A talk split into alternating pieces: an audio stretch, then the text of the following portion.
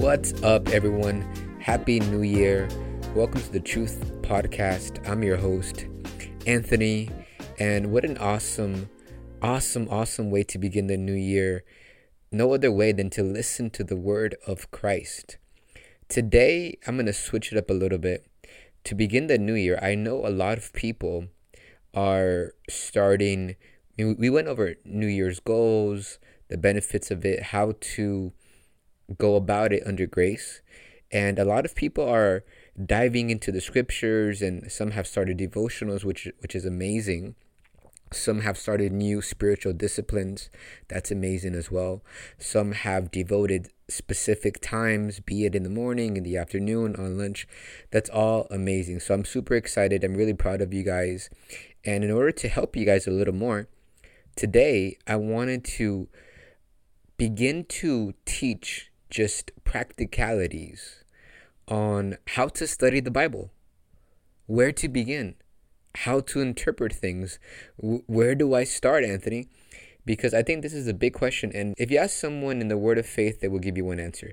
If you ask someone in the Baptist denominations, they will give you one answer. If you ask someone who is charismatic, he will give you another answer. If you ask someone who is in the Methodist denomination, he'll give you another answer. But my goal and uh, my endeavor today is to give you the unbiased. I'm going to just precursor this. I'm not speaking by commandment, I'm speaking by counsel and guidance. So just take it as guidance, take it as counsel and uh, so, like I said, if you ask many different people, depending on their on their perspective, you know where they grew up, how they were raised, maybe they went to cemetery. I mean seminary schools. We don't know, but I'm going to because you are my people. You are my my family.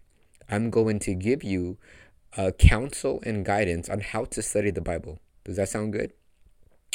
So, number one, eh, you want to take some notes you can take some notes. Actually, you know what? Pause. Before that, how could I forget? Let's eat our appetizers. Is that cool?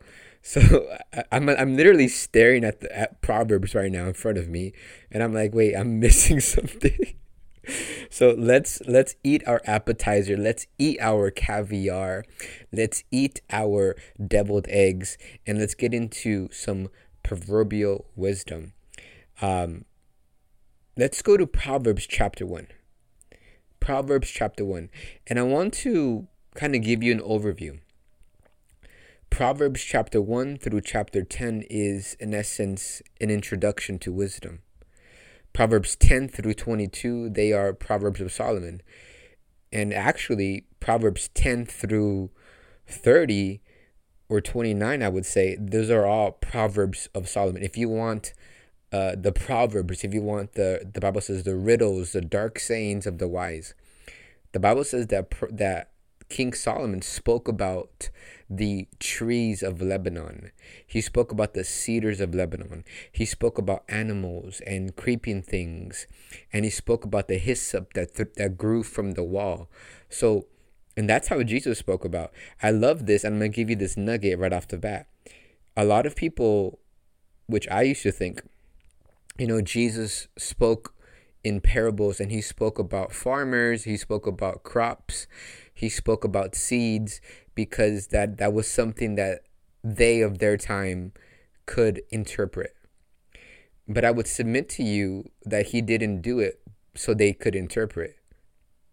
I love this, and this is found in Proverbs. Write this down. This is a, key, a very foundational scripture for, for your entirety of your life. The Bible says it is the glory of God to conceal something, to conceal it. Why?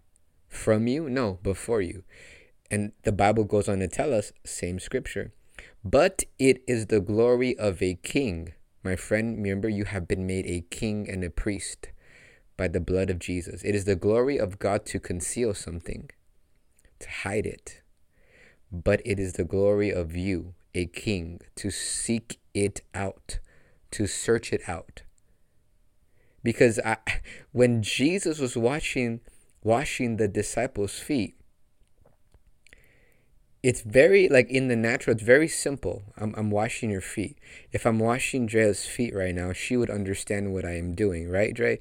If i'm literally just washing your feet you would be like naturally he's washing my feet. That's natural. But jesus said what i am doing you do not yet understand. So obviously he's not talking about natural stuff. He's talking about the spiritual meaning to it. The word of God is such that it, it, it's it's so rich and it's so depth that it that it's and that's why I absolutely and I I rarely ever use this word, but I absolutely hate that religious dogma to interpret everything as literal. That's not how Jesus taught. That's not how the word of God teaches.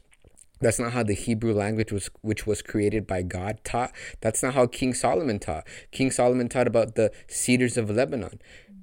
The King Solomon taught about creeping things, animals, hyssop that grew from the from the wall. Jesus was washing the disciples' feet, and if we interpret literally, oh, he's literally washing my feet. But how come Jesus said, "Hey, which what I am doing now, you do not yet understand"? So there's a deeper meaning to it. You see that that's that's the ways of God. It's for knuckleheads who don't have a heart, and that's actually a proverb, who don't have a heart for wisdom, they won't find it. Wisdom is not at the surface. The Bible says that wisdom is and we're talking about proverbs in the beginning, right? Wisdom is greater than gold, than silver, than rubies, than pearls, than all these precious stones. Question to you, where are these precious stones found in the earth? How deep are the precious stones found? Are they at the surface of the earth or are they inside deep? Do you have to chisel? Do you have to find? Do you have to persist? Do you have to want to find this gold? Gold is not found on the sideways of the road. Gold is not found on the surface of the earth. Gold is found deep. In the same exact manner that Jesus and the entirety Ezekiel, the entirety the entirety of the Bible is in symbols, types, typologies. Do you realize that the Hebrew language, one letter is not only a letter, it is a number, and not only a number, but it is a picture? Who created the Hebrew language? So, wisdom, my friend, is deep. But I'm here to congratulate you and I'm here to encourage you. Wisdom, the Bible says, cries out in the streets. Wisdom is available. In fact, James in the New Testament says, if anyone lack wisdom, let him what? Fast for wisdom? No. If any lack wisdom, what does it say? Let him simply ask of God. And this is the nature of our Lord and Savior, Jesus Christ. The Bible says, who gives to all men, not just enough, but the Bible goes on to tell us, who gives to all men liberally or generously. Let him, if any man lack wisdom, let him ask of God, who gives to all men generously. So wisdom is the principal thing. And I guess I'm just going to focus on this and then I'm going to wrap it up and go into the practicals. Because as we start into the new year, I really want to encourage you and I want to move away from this religious asking, but rather the Bible says, if anyone does not, the Bible says, if a fool has money for wisdom but has no heart for it, what does it benefit him? That's a proverb everything. The Bible says that that a false balance is an abomination to the Lord, but God weighs the hearts. So everything is of the heart in the New Testament. And if and I want to encourage you with this that if you even have a a a little tiny desire for wisdom, God will not give you a little bit. If you even have a little tiny desire, he will lavish he will lavish you and flood you with an abundance of wisdom. Isn't that amazing? If you have a little desire to be wise, if you have a not intellectualism, but if you even have a little desire to receive wisdom and you ask him, even if it's a little desire, God is pleased and he will bless you with an abundance, lavish, hyper hyper overflowing wisdom. The Bible says when Solomon asked for wisdom, the Bible says it pleased the Lord. And he blessed Solomon with wisdom, riches, honor, and influence. Why? Because it pleased the Lord for a king to ask anything. And the one thing that he asked for, the Bible says wisdom is the principal thing. That Hebrew word principal thing means it is the first, it is the head, it is the top, it is the beginning, it is the first. Wisdom is the principal thing. Therefore, get wisdom, and with all thy getting, get understanding. So, I want to leave you with this appetizer and this almost this thirst. I want to provoke you. I want to provoke you to ask the Lord for wisdom, not in a religious way. You know, I, I got to ask for wisdom every day.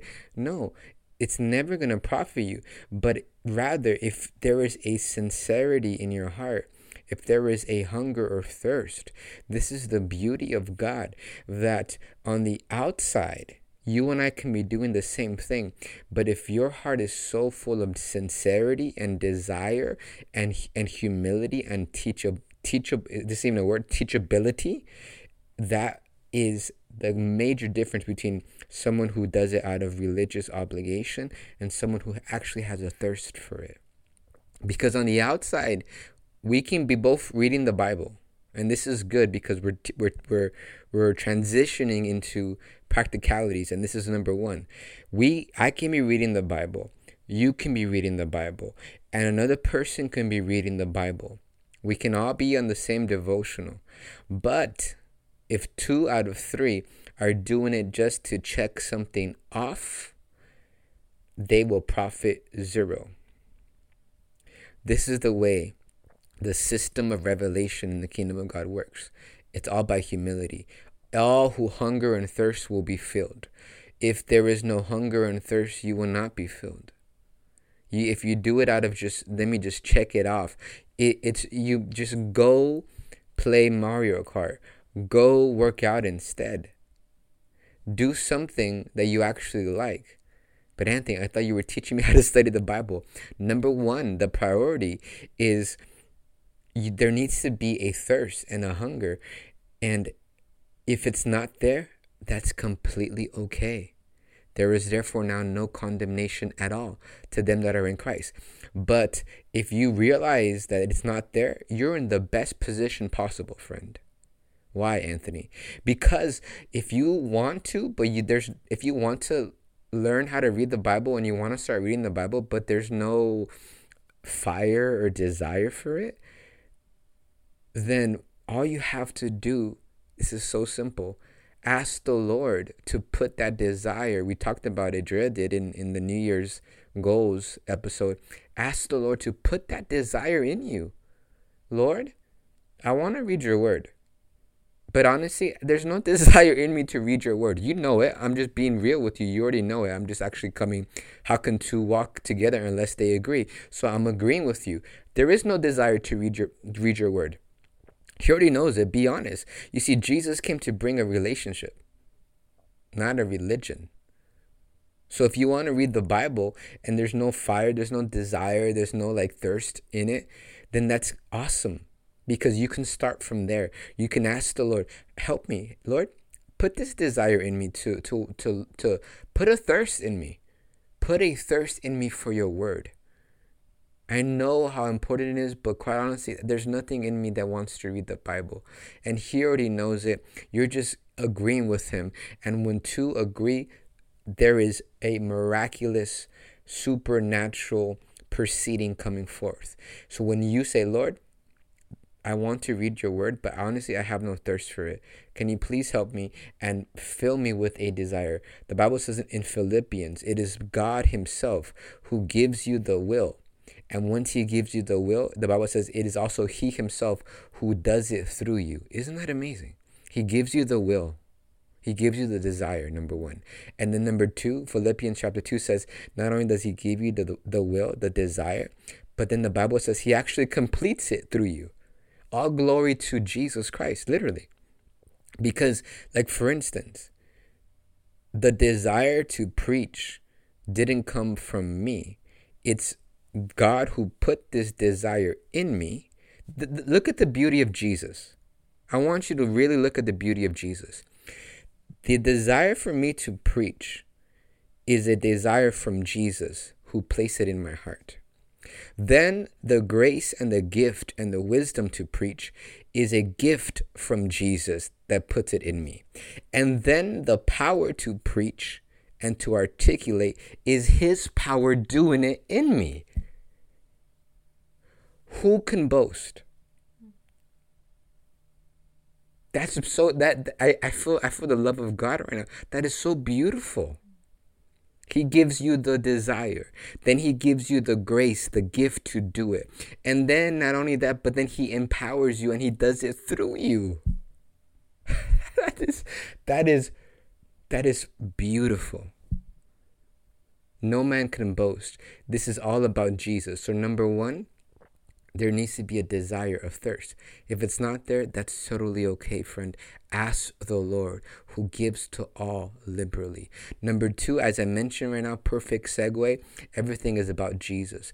When you read the Bible, be it in Genesis, be it in Revelation, realize this. I want you to write this down. Every revelation, the word revelation means what? It's to reveal. Every revelation must reveal Christ. Every revelation, if it's from God, must always be Christ centered. Every revelation must be Christ centered. Why? Because the Bible says that he that the devil transforms himself into an angel of light. I heard this today when I was listening to a sermon. And this is this is amazing. Pastor Prince, who I call my spiritual father, he said exactly what I'm saying that every revelation must always be Christ centered. Every, every revelation, if it's from God, must always exalt Jesus Christ. The Bible says that Satan himself transforms himself into an angel of light. So there is revelation that the devil gives, light, but it will never glorify Christ Jesus. It will always glorify man. I want you to remember that. So every revelation, if it's from God, will always glorify the beauty found in Jesus Christ and his complete finished work. That's number two. Number three, Anthony, you know what? I, I want to get into the Bible. I don't know where to start. That's amazing. Again, I'm speaking by counsel and guidance and not by commandment. I would encourage you, friend, to begin with the Pauline epistles. And I want to make this complete disclaimer. I'm giving you a lot today, but this is going to help you. The entirety of the Word of God is inspired, it is God breathed. The Ruach, the breath of God, is in every single scripture. Agreed? But not every single scripture is for you because even the devil's words are faithfully recorded in the scriptures. So when we read the Bible, it's important. You, you can't just, especially a new convert or a baby Christian, you, you can't just begin with Genesis as a baby Christian. And for whatever reason, that's like the, the, the book that every baby Christian gravitates to that in Revelation. You can't just go into Rev. You can't just go into Genesis. You can't just. I'm just going to start reading about Ezekiel and, and the visions that he had. That when a baby is born, a baby comes out of the hospital, or you know, you give birth at home. Baby's born. Go get the T-bone steak I've been saving for this this baby. All right, baby, you ready? Give me some A1 sauce, honey. Let's cut this steak up and give it to the baby's mouth you will kill him literally. People, we, we, we would we would literally call the cops on someone like that and send them off to the loony the loony house, right? No, you feed them what you feed them. The brothers, bre- the, the brothers, the mothers, the brothers. you would feed the baby infant the, the mother's breast milk And then from the breast milk, I, I don't have children yet. We will soon. She's not pregnant. I'm just saying we will soon. but for the from the mother's breast milk, and then they go on to formula, and then from formula you start feeding them uh, salt applesauce, and then little you know Gerber baby food and then from there little rice little chicken I, I, presume so it's step by step you see the bible i love this this is another foundational key for your entire life. Number one is that everything must be christ exalted. Number two is that romans chapter 1 this is so amazing. The bible says that god has given us the natural things in order for us to see the the invisible. The way that it phrases it is that we see the invisible realities by that which is visible which is why it's complete blasphemy for you to for a, a, theologian a legalistic theologian to say interpret everything literally. You're literally fill in the blank. So again you you want to start you can't just start in in Levitic, in Leviticus. You can't just start in Ezekiel. You can't just start i'm just going to start reading leviticus. I'm going to start reading um, zechariah. You can't because honestly you'll get discouraged you'll get confused you'll get discouraged and the enemy will love to swallow you up and give you some crazy that's a lot of crazy doctrines start off. A baby christian is so easy to perceive i mean to perceive to deceive because it, it's it's children's tricks. So i would begin in the pauline epistles like i'm saying. What are the pauline epistles and why. So, like I mentioned, every word of God in the Bible, I'm not telling you like some crazy, uh, some mad religious person told one of our reviews, he said to throw away the Bible. When did I say that? I'm telling you that every word in the Bible is inspired, it is the word of God. But there's dispensations, 1500 years of the law. And then when Jesus came on earth, the Gospels, when Jesus was on earth, he wasn't even talking about the church. He, ne- he never even mentioned the church. Because the church wasn't yet until he ascended, until he purged the heavenly tabernacle with his own blood, found in Psalm 22, 23, 24.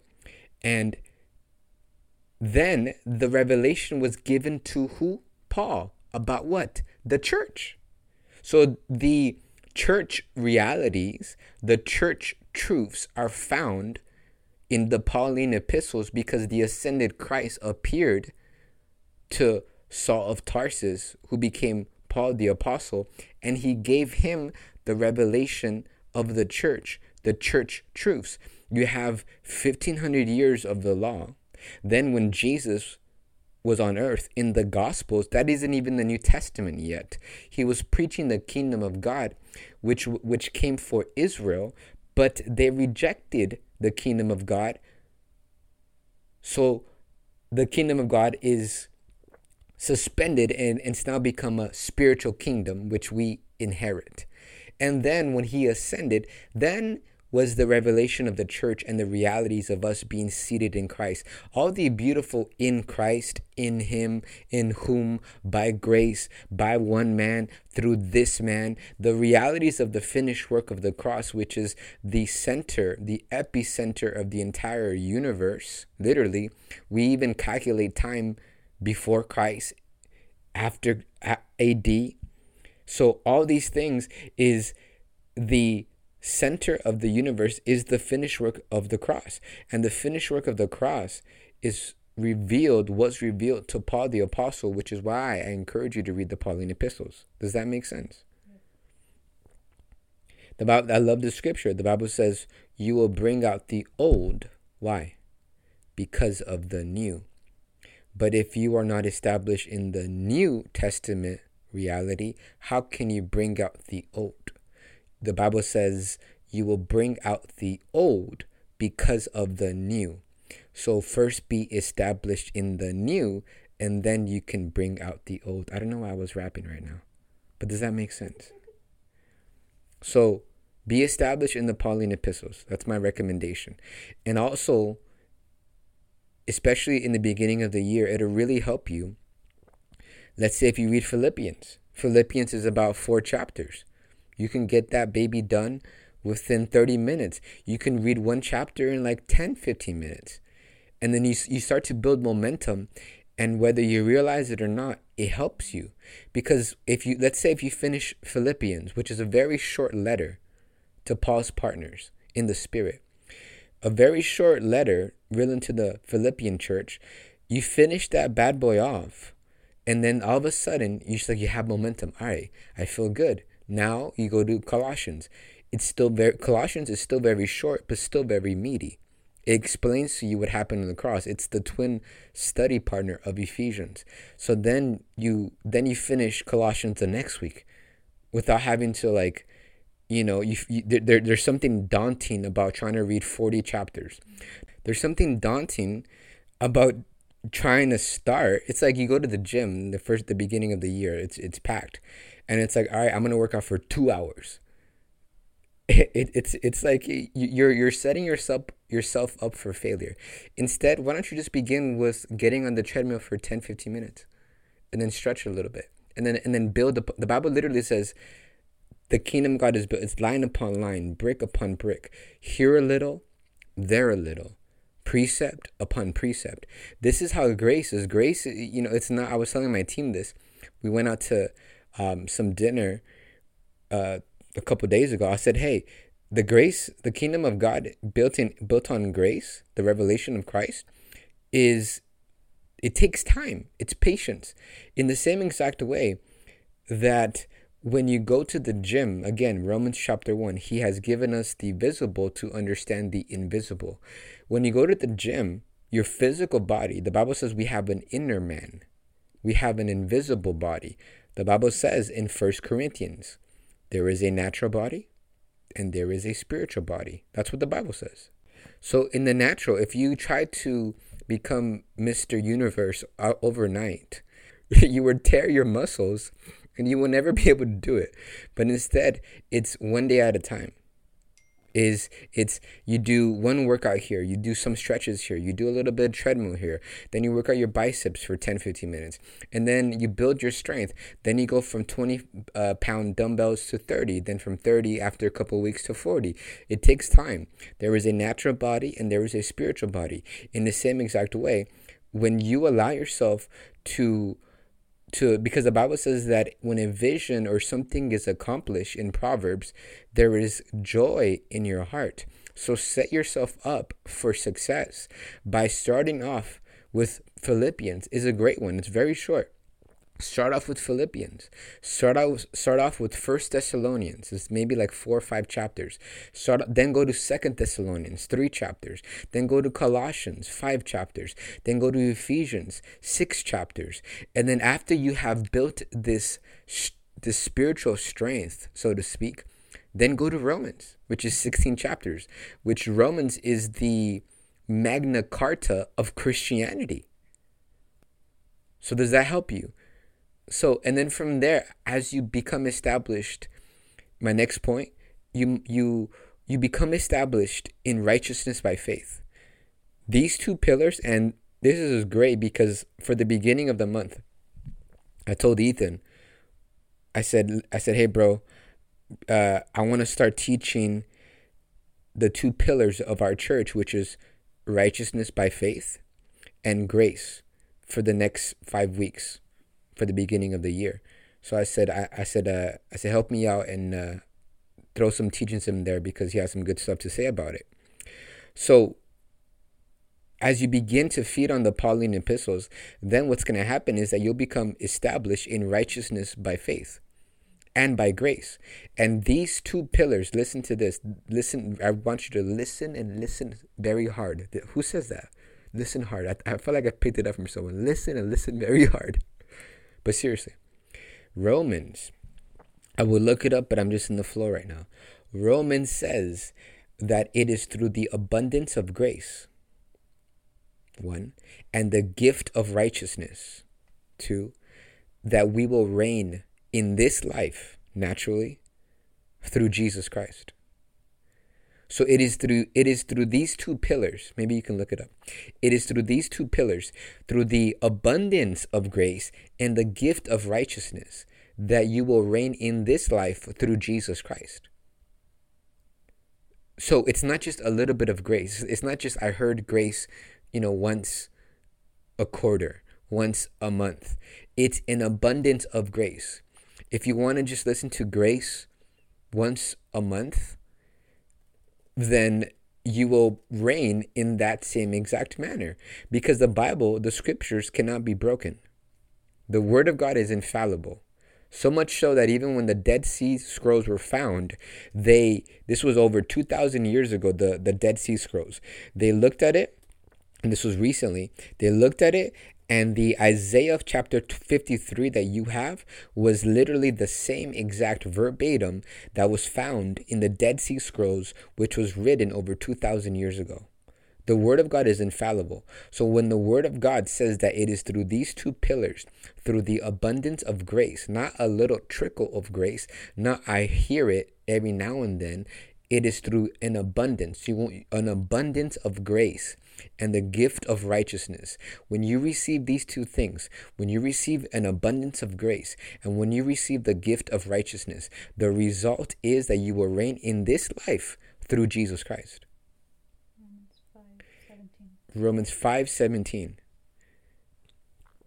For if by one man's offense death reigned by one much more they which receive abundance of grace and the gift of righteousness shall reign in this life through Jesus Christ. So these two pillars. So as you begin to feed on the Pauline epistles, the Pauline epistles are the letters written by the apostle Paul by the spirit of God in him to the churches. So when you became when you become established in the Pauline epistles, you will be established in the abundance of grace and the gift of righteousness. These are the two pillars. And what a wonderful way to start because we at Truth, for the next four or five weeks, we're going to be preaching an abundance of grace and the gift of righteousness to start off the year. So you can tag along with us and learn and be established in these two pillars. Sound good? And I want to give you I want to give you two types found in the Bible that will support this. Number one, in the book of Acts. In the book of Acts, Paul was teaching in the third floor, in this upper room in the third floor.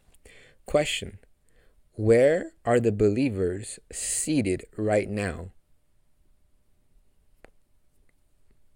Well, I'm I'm actually I'm actually in Soho, which I love Soho in New York. I want to go there really really soon. I'm actually seated right now in my studio in Soho, New York. Okay, cool. I'm actually in my mansion in, in Polanco. I'm actually in South Dakota right now, Anthony, just uh, about to tend to these cows. Uh, no, no, I'm asking you, where is the believer seated? The Bible says in Ephesians, we are seated in heavenly places, in Christ, far above every power and principality. There are three heavens there's the first dimension, I guess you can call it, which is the natural realm here on earth. Then there's the second heaven where the powers and principalities be. And then there's third heaven where God is enthroned, where Jesus Christ, the Son of God, where we are seated right now, far above every power and principality. So in the book of Acts, this wonderful story, which is all a type, the book of Acts is both historical and many types are found in the book of Acts. So in this story, there was a young believer. The Bible says a young man named Eutychus, which the word "you" means good. Tychus means good fortune, means fortune. So good blessing, good fortune. This young man named Eutychus, which means good blessing, good fortune, was fallen asleep at the teaching of who? Of Paul.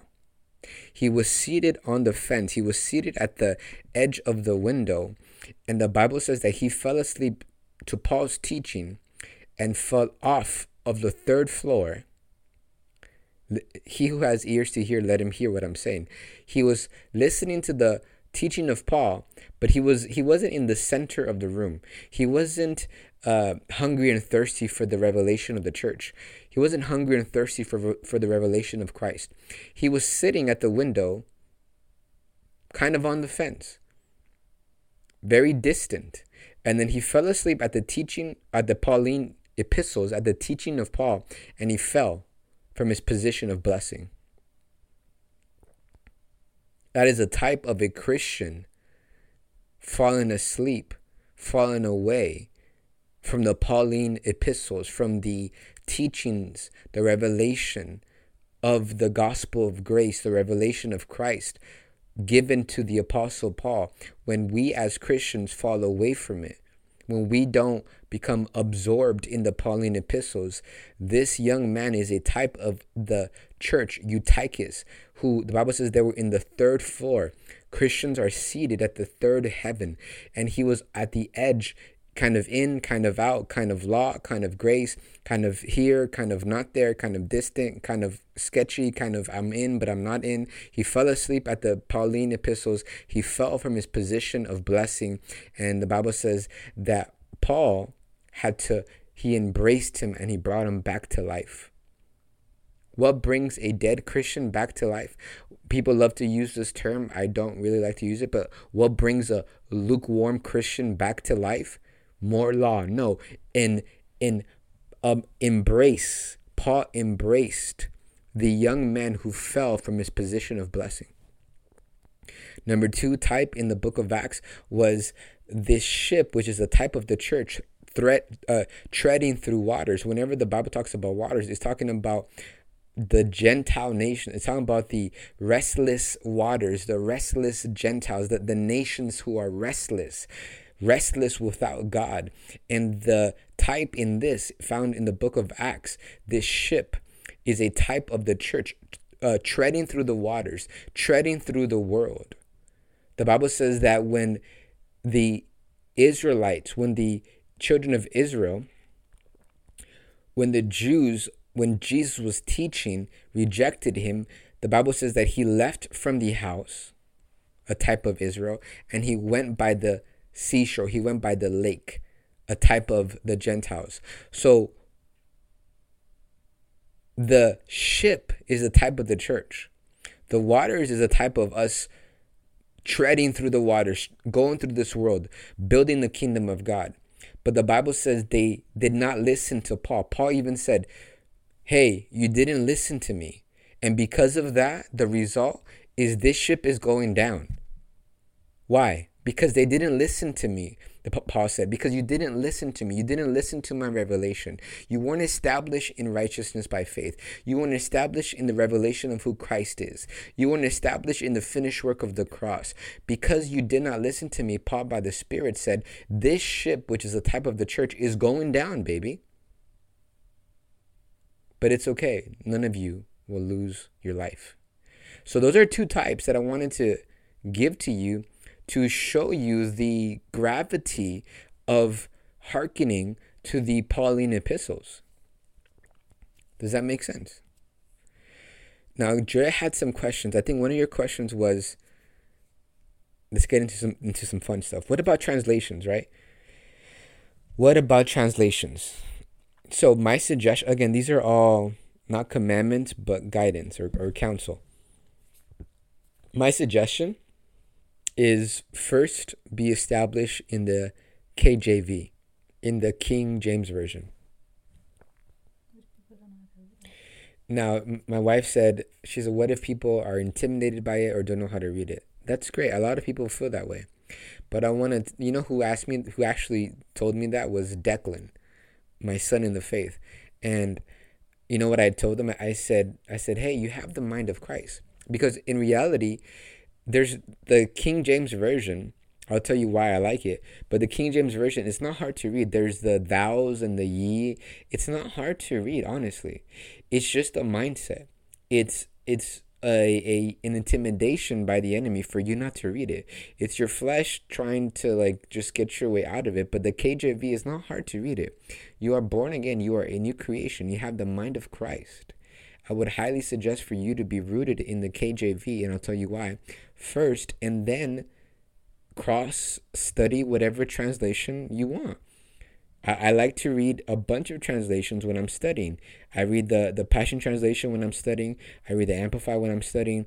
I read the uh, Common English Version, the NIV, the NLT. I, I study I, I if I if the Lord highlights a specific scripture, I'll go and I'll cross study through many different translations. But I'm first and foremost rooted in the KJV. Why? Because we have to understand this, and I'm giving you a lot of like scholastic meat today, but that's this is helpful to begin the year. The Old Testament was written in Hebrew, 39 books.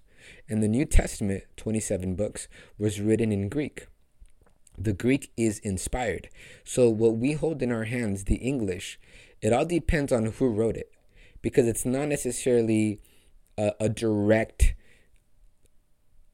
uh, it's not directly written from the direct source, so to speak, but it's a translation from the Greek, if you get what I'm saying. It's a translation from the Greek but depending on what denomination, depending on that man's perception, denomination, his beliefs, maybe he didn't believe in the gifts of tongues, maybe he didn't believe in you're saved, once saved, always saved, which is the absolute truth.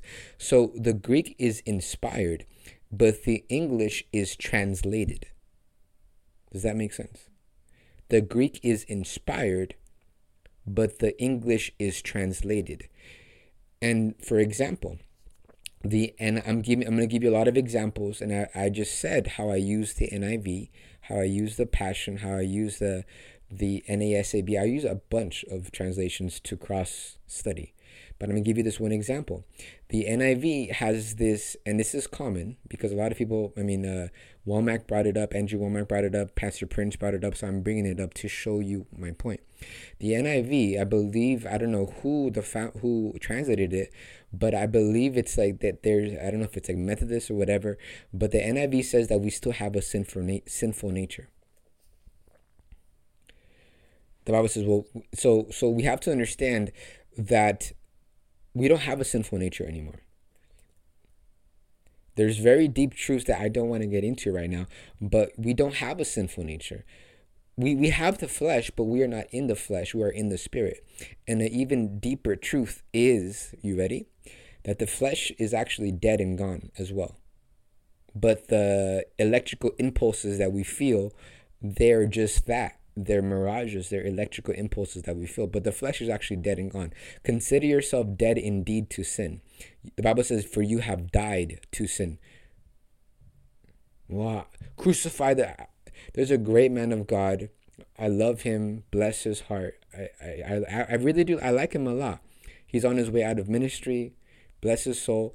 And every time it really irritates me is when I go on YouTube and then he's like saying, "Well, crucify. You need how to crucify your flesh."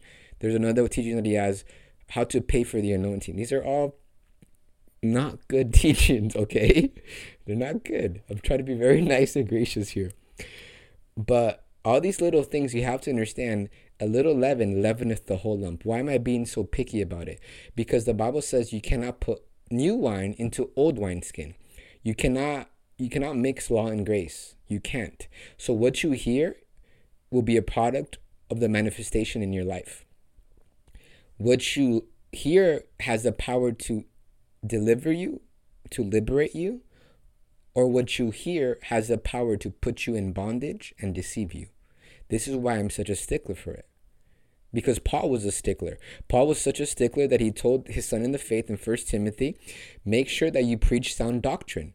And if the Bible even says this is what Paul, the apostle of grace, said, if anyone does not teach the words, the wholesome words that I am teaching, this is in First Timothy, look it up. If anyone is not teaching the wholesome words that I am teaching, he knows nothing, he is foolish, and does not know what he is talking about. That's what Paul the Apostle of Grace said. Did you can you maybe look it up for me? That's a, that's an awesome. He said, if anyone does not hearken or doesn't abide to these wholesome words and wholesome teachings, he knows nothing, he is ignorant, and he goes on deceiving people. Something like that. Dre's gonna help me out and look for it right now. It's like in, oh, it's in uh it's in First Timothy or second or, Second Timothy, but either way. So my point is that what you listen to, what you read, has the power to liberate you, or has the power to enslave you. The Bible says in, in Second Timothy that it talks about doctrines of devils.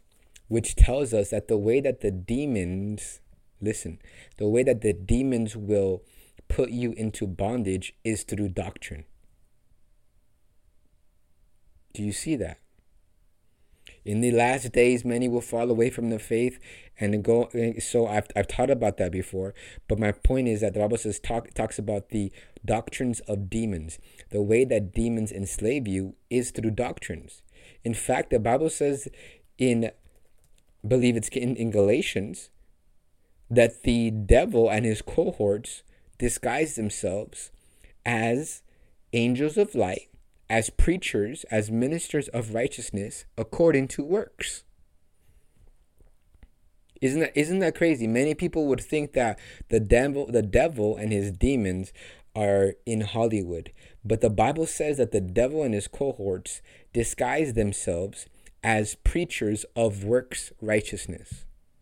I'm going to repeat that one more time because I don't want it, I don't, I don't want you to miss it. Many people think that the devils and the demons are in Hollywood, which is my hometown, the land that I'm called to, so I defend it with a righteous anger. Many people believe that the devils and demons are in Hollywood, which they're not. The Bible says that the devil and his cohorts disguise themselves as preachers of righteousness according to works. The devil, you have to understand, the devil knows the devil knows about men for over six thousand years. I said this before, and I'm going to move on because I don't like talking about it. But this is good for us to not be ignorant of it. The devil knows about man for over six thousand years. He's crafty. He's subtle. He's he, he, We think that oh, you know, this person is in Hollywood. He's straight given to the devil. And sure, there there are some bad apples. I'm, I'm, I'm I'll agree with that. But the, the devil is so crafty that, but you have to understand that we have the Holy Spirit of the living God. You know that the devil is a created being and he, that God didn't create the devil, he created Lucifer, an angel, an archangel, many Bible teachers tell us, and which he corrupted himself and now he's a fallen angel. But he who created every power and principality lives in you.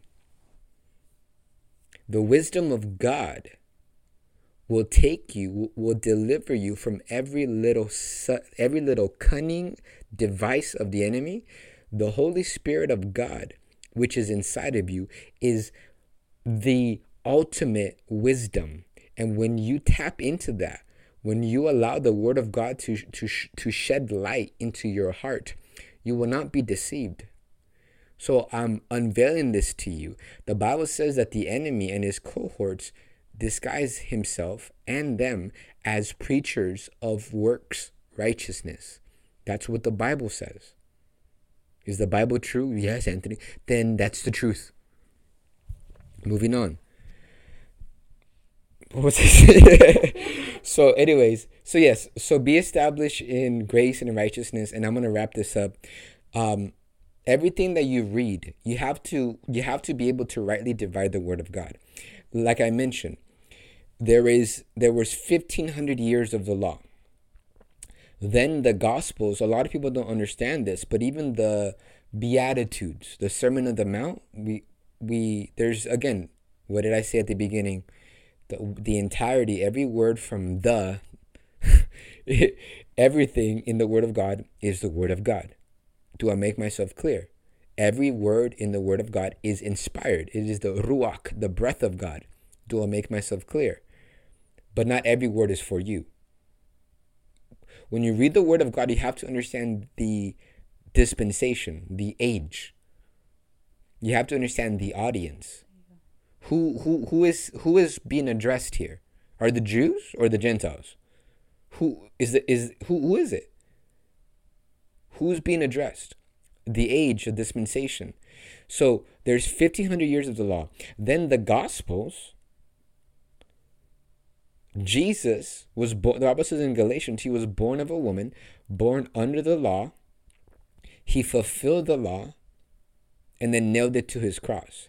But when he was on earth, he was preaching the kingdom of God, which was given to Israel, but they rejected him. So do we realize that even the Sermon on the Mount, the Beatitudes, which a lot of churches love to preach, is actually Jesus Christ preaching the law to his highest exaltation because the religious devils, the religious teachers of their time, just like today, they brought the law down and they watered it down.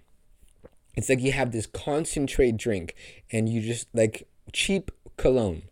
You have 10% alcohol and the rest is just water and like just flowery stuff. That's what that's what religious people do. So what Jesus was preaching in the sermon of in the Sermon of the Mount, the Beatitudes, he was preaching the law and he brought the law up to its highest form, right where it should be. Because the religious people were saying, well, as long as you don't sleep with a woman, you know, you're not an adulterer. But Jesus says you're missing the whole point. If you even lust after a woman, you have committed adultery. The Pharisee says, well, you know what? As long as I don't beat someone up, I'm not a violent man. I'm not a murderer like this criminal. But Jesus said, You're missing the whole point. If you even hate your brother, you are now a murderer. You're missing the whole point. So that's what that's what the the, the Beatitudes was about. Forgive and you will be forgiven. That's under the law.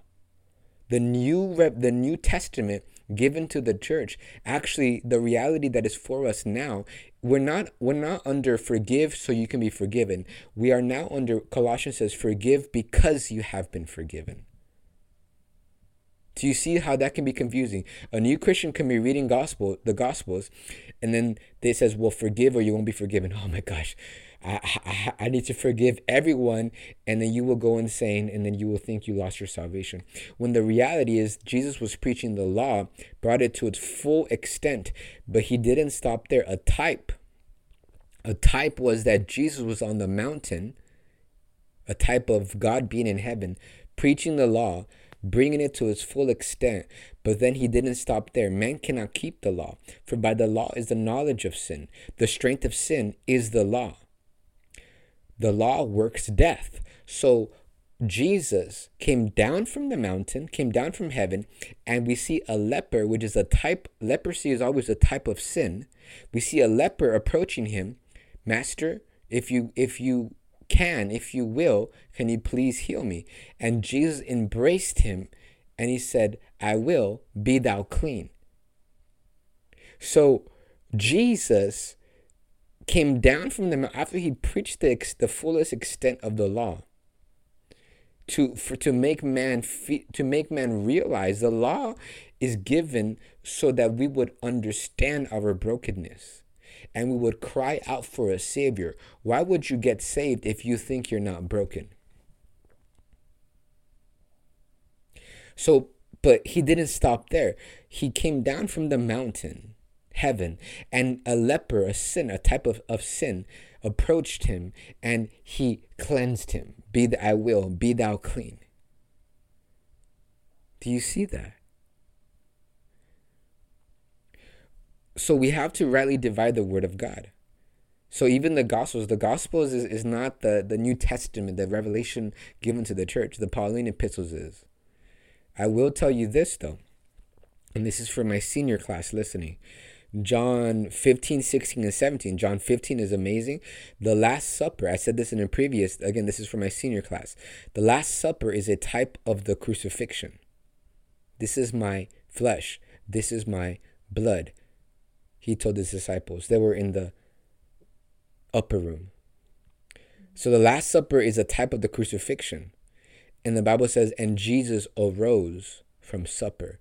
Jesus resurrected from death, in other words. So, and then we see the high priest prayer found in John 17, where Jesus, I remember, I remember reading this.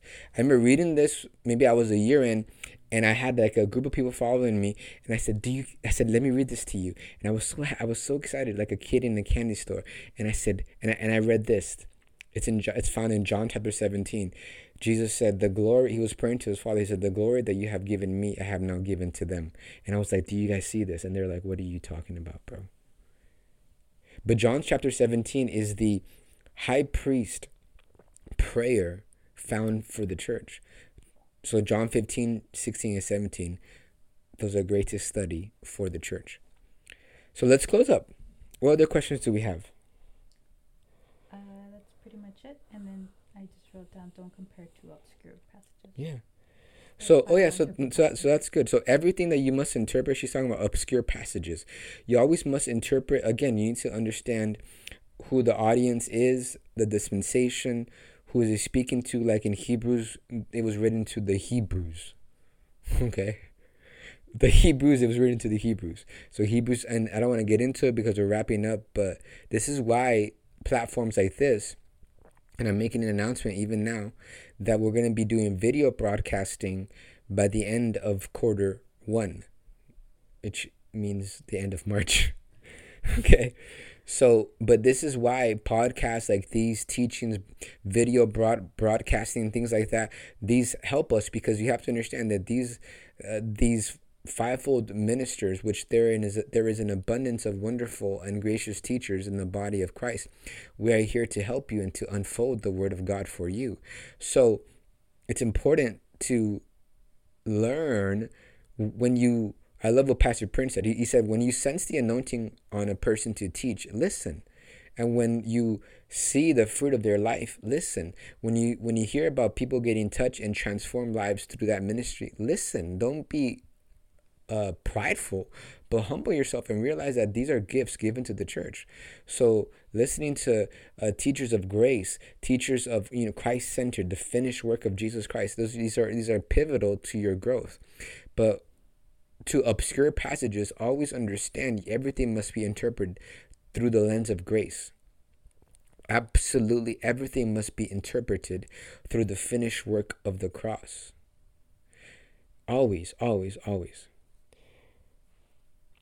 so and then the last thing that i have for you guys so again I, I, hope this is this is practical especially heading into the new year this is more of a teaching aspect of it but I, I really want you guys to stick with us because i'm just going to take the liberty right now to kind of make a couple announcements so number one we're going to be doing video uh, broadcasting by the end of quarter one which is march so we're going to be getting into like a full a full studio um, a full studio broadcasting is going to be nice, a minimalistic look, just like the way that I like it. Everything must be pristine and clean and modern and just amazing. So we're going to be doing video product video broadcasting by the end of quarter one. We're also launching our very own Truth Coffee. Truth Coffee is something that we as a team have been we've been brewing about literally brewing we've been brewing about and more announcements to come about that but i'm just if you stuck around through this teaching honestly you're like a loyal truth family follower. If you're listening right now that's what i'm giving you i'm, I'm sorry you're getting all the uh like the the secret not the secret so what's a good word? Like you're getting all, all the first hand announcements. First dibs on all these wonderful announcements. Because I, am going to make official announcements through newsletters and whatnot but i'm just uh, taking the liberty because if you're if you stuck through an hour of just me teaching about how to interpret the bible and how to read the bible then you know you're a real one and number three uh, my wife and stephanie they both worked on this bible dashboard which i'm going to pass the mic to my wife so she can explain it just very, very in a short time as far as what it is, where you can find it, and all that good stuff. Hey guys. So, very quick, Anthony mentioned um, that Bible reading can be intimidating. So, I very much felt that way. Um, and Stephanie very much felt that way. So, um, what we went ahead and did was create a very simple tracker, planner, easy to use, easy to follow. You'll get reminders, you'll get basically the whole Bible summarized in 52 weeks. Mm-hmm. Um, so if you're interested, um, you know, it's in my store, but if you reach out to me, I will definitely, definitely send it over to you for free. Um, any questions to it, um, feel free to, you know, just uh, just DM me directly or to the ministry, and we can get that um, to you. That's awesome. And I'm also taking the liberty to make this bigger announcement. Because honestly, I feel like, like I said, if you listen to um, this episode all the way through, you're a real truth family member. This announcement is this specific announcement is probably one of my biggest my biggest desire is by the end the, by the beginning of quarter three towards the end of quarter maybe beginning to mid quarter three so which is like what september something around that time we're going to be uh, launching our first church service. So we're going to be planting our flag our flagship store not store our flagship church location the very first one of many is going to be in hollywood. And we have a couple venues which I'm not gonna I'm not gonna get into that, but we have a couple venues we're working with, and the very first church service is gonna be in the beginning towards the middle of quarter three, planted in Hollywood, and um, it's gonna be an amazing amazing church. I'm super excited. I knew this was in in in the making, um, but I'm just led by the Spirit, and I'm just obedient to the timing. There is a time and season for everything. Realize that. So I just wanted to make that sneak peek preview announcement. So if you feel, I know a lot of people reach out to me, and and uh, if you some some said they were gonna move. If you feel led to move to LA, by all means do so. Maybe you're coming out of high school and you're like trying to find your purpose in life. Get planted with a strong community of, of, of believers who believe in the finished work of Jesus Christ and his wonderful grace, who are uh, driven by love and mercy and grace to build the kingdom of God in the West Coast. So it, whether you have a family, whether you're coming out of high school, whether you're just finishing Bible school, cemetery or seminary, maybe you dropped out of seminary, uh, whatever it is, maybe you're just done. I, there was, I was talking to Ethan. There was someone that was like doing corporate, and he was like, I don't know why, but I just feel like doing what you guys are doing now, and I want to help you guys. Do, whatever it is, I really want to encourage you. I'm not just saying it because there's something cool about Drea or me. I'm telling you because this is a mandate from the Lord Jesus Christ. This is not something that I like dropped out of Hollywood. I, I didn't make it in Hollywood, guys, so now I want to be really cool in the church culture. No, absolutely not. This is a mandate a mandate from heaven. And when the mandate is from heaven, there is nothing that is ever going to stop it. Where is that in the Bible, Anthony? The book of Acts. When the Pharisees questioned the disciples for preaching and they were like, What should we do with these men? One of the Pharisees spoke up, spoke up, and he said, "Brethren, hearken unto me. If this is of if th- listen to this, if this is of man, it will die out. There's 15 minutes of fame, but it dies out. But if this is from God, he said, you will find yourself fighting and being resisted by God Himself. It's in the book of Acts. So I speak this and Jesus Christ is my Lord and my witness that this mandate is from Him and Him alone, and it will come to pass. So, with that being said, if you feel led to help us and join us, by all means do so. But I just wanted to take that liberty to kind of give you guys some fun sneak peek to kind of lighten up the I felt like we went to like Bible school. Like this was like a class or something, right? like we were like in a class. I'm not a professor, but uh, I, but it was much needed. These are good foundation stones for you to grow in the Lord, how to study the Bible, how to interpret things, and there's many many other nuggets that as you listen to me, to many other people that I bring on board, uh, we will help you. So stay plugged in. I love you guys so much. Happy New Year. It's going to be an amazing year. And I'll see you guys on the next one. Hey guys, we want to thank you for tuning in. We pray that this quickened your heart. If you'd like to give a one time or become a monthly partner, visit our website and hit that Give Now button up at the top. We thank you in advance and pray that you continue to receive everything God has already given you by grace through faith.